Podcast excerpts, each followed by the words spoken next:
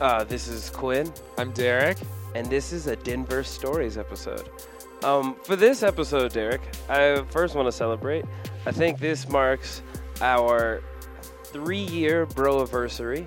Um, the yeah, it was the CU Buffs game after Thanksgiving that we first went to a game, talk sports and things, and now three full years later, we're at episode 22 of the podcast, and um, in this story, I really want to highlight how I've come to care more about sports than perhaps anything else in the world uh, politics, art, my own well being in some way, shapes, or form.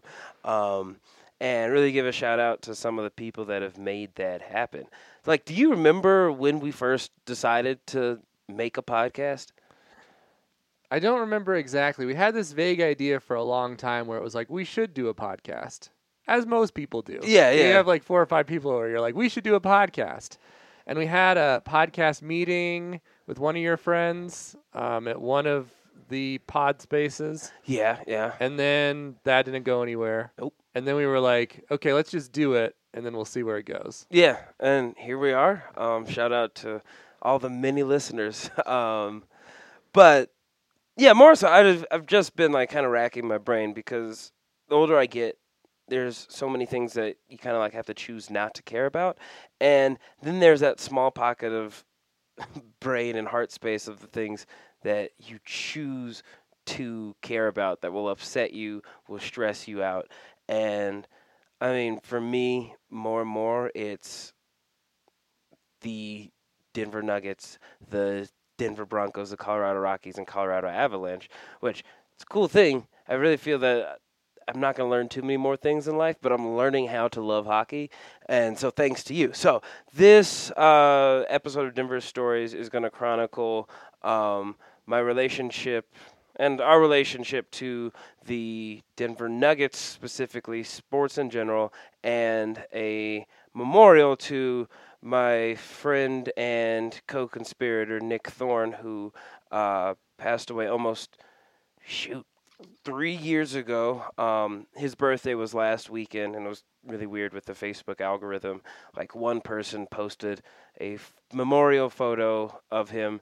Um, and because of the way the algorithm works, then there were a bunch of people who were like seeing um, this article about his passing, I think for the first time, and then sharing it like he had just died.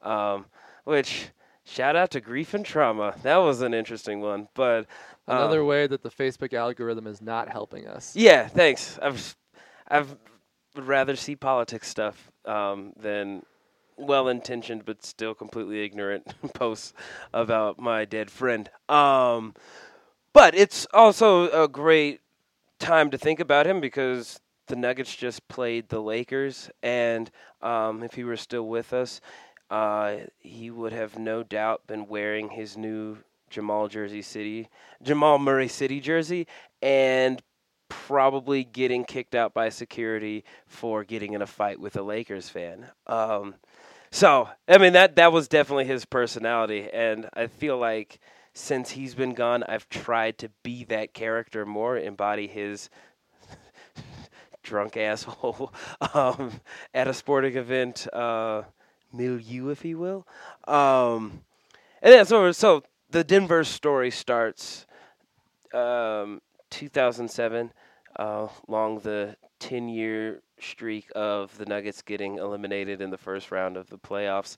Uh, he very randomly invited me to the first home game uh, against the Spurs, which actually I think you were in attendance for that game as well. I was there too. I remember it distinctly because it was when Marcus Camby was awarded his Defensive Player of the Year trophy. So like two minutes before kickoff, he just like walked out and they were like, "Here's the trophy," and then he left, and then that was the highlight of the game. And it went downhill from there, as it did every time the Nuggets played for years in that first round. I went to so many of those games. There was a bad one with the Clippers and Chris Kaman, where they got killed. I think they lost by like 40 points yeah, it was it was just regular old nuggets at least this this uh, butt kicking was an earned one from the Spurs, but it solidified my hate for the Spurs. It was the first time that I got to see not just Nick, but his dad as well, heckle a Spurs fan.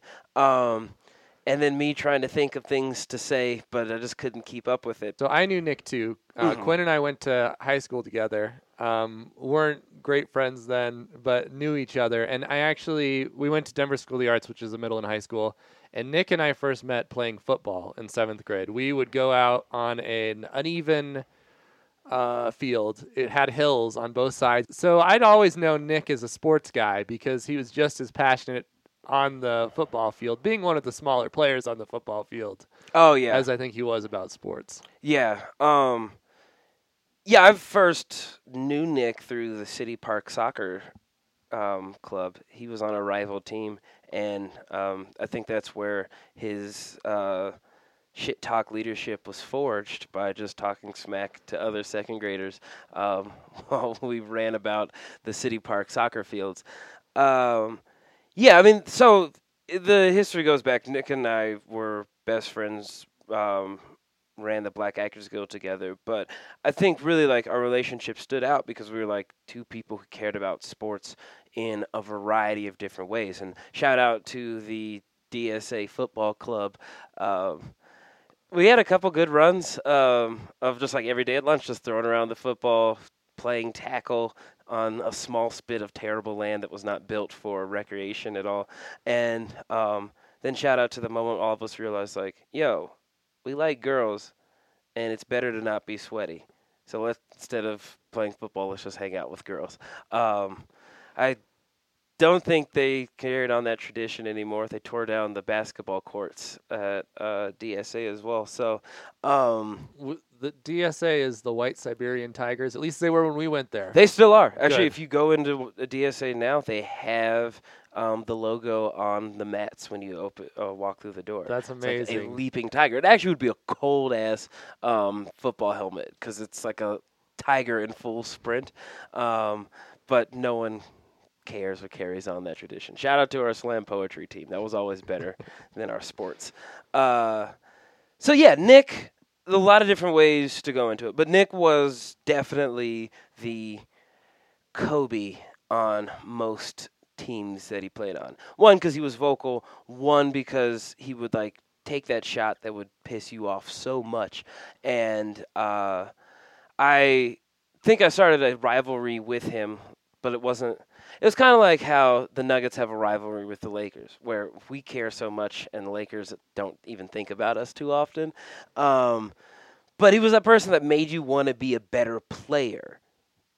So he would motivate you through upsetting you because he would just like take that mid-range jumper in your face, and he was like shorter than you, so you're like, I'm gonna block it. But for whatever reason, his shot would always just go right over your fingertips, and then he would strut down the court. He would talk crap, but it was always a super fun experience. Um, and then I think later on, so we had our first Nuggets game uh, way back in the Carmelo days.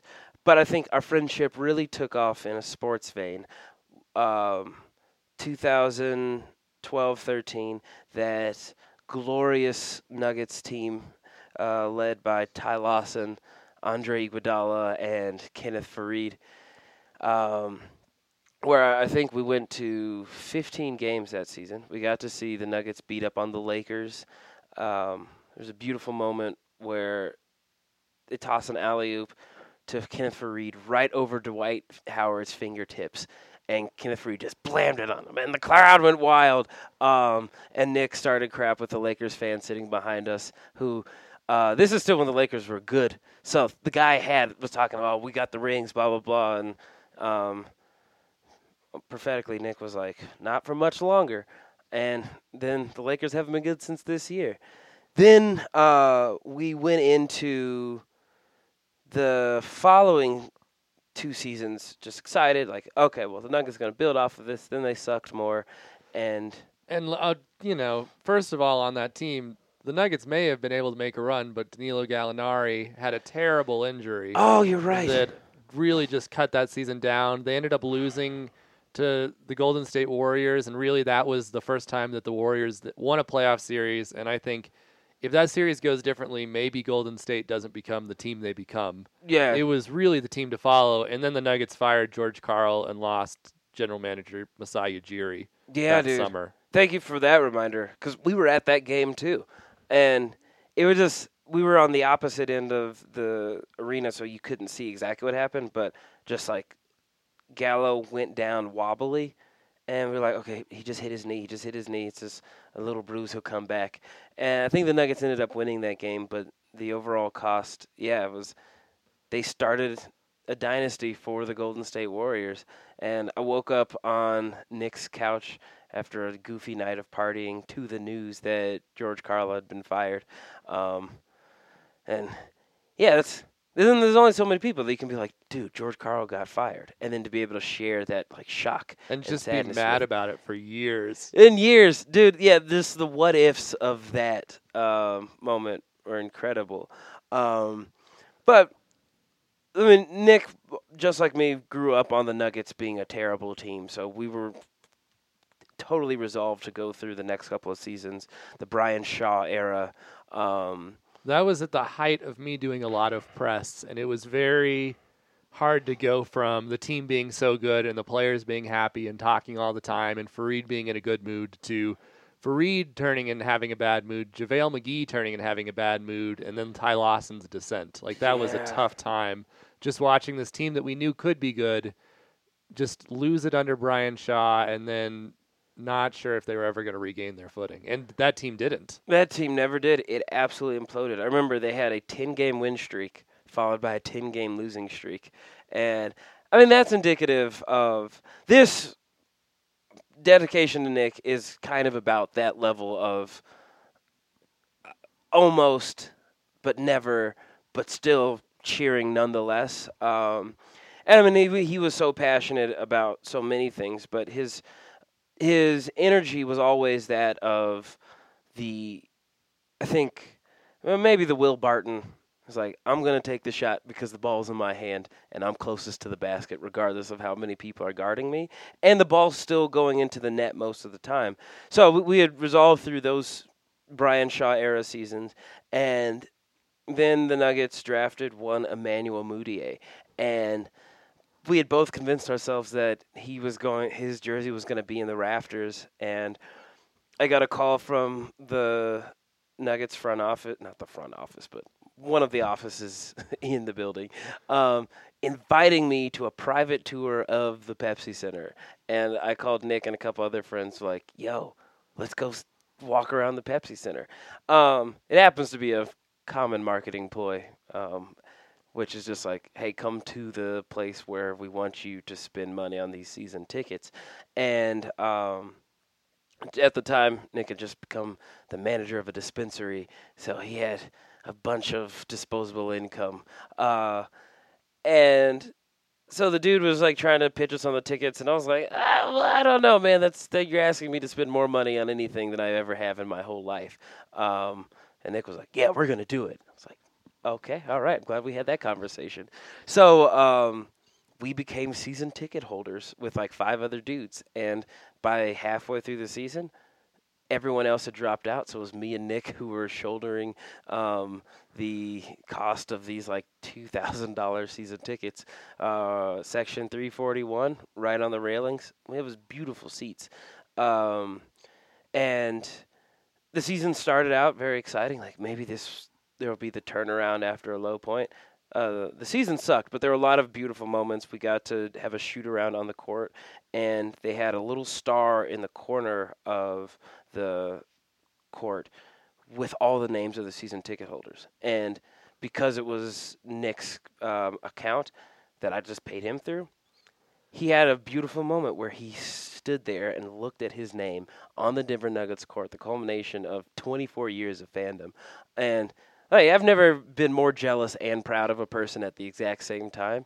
Um, and that's something that I wish I got to share at his uh, funeral, the eulogy, just because, like, those are things you choose to care about something. And right there was a milestone moment for him. And I think when you're a fan for so long, those moments where it is with someone else really does like make it all worth it. Like I uh had a year where I wasn't home at all. It was the Broncos Super Bowl year, and so I was in New York for that whole Super Bowl run, and it was a little less good to go and watch it with people who didn't care, didn't know what was going on, and like really, a lot of the sports to me is those moments where you have like the moment on the ice or you see that play that you'll remember forever that a lot of people won't because they weren't there with the people to talk Yeah. about it. we never got to have that like amazing sports moment as Nuggets fans, but we did get to watch the Super Bowl together, and it was um,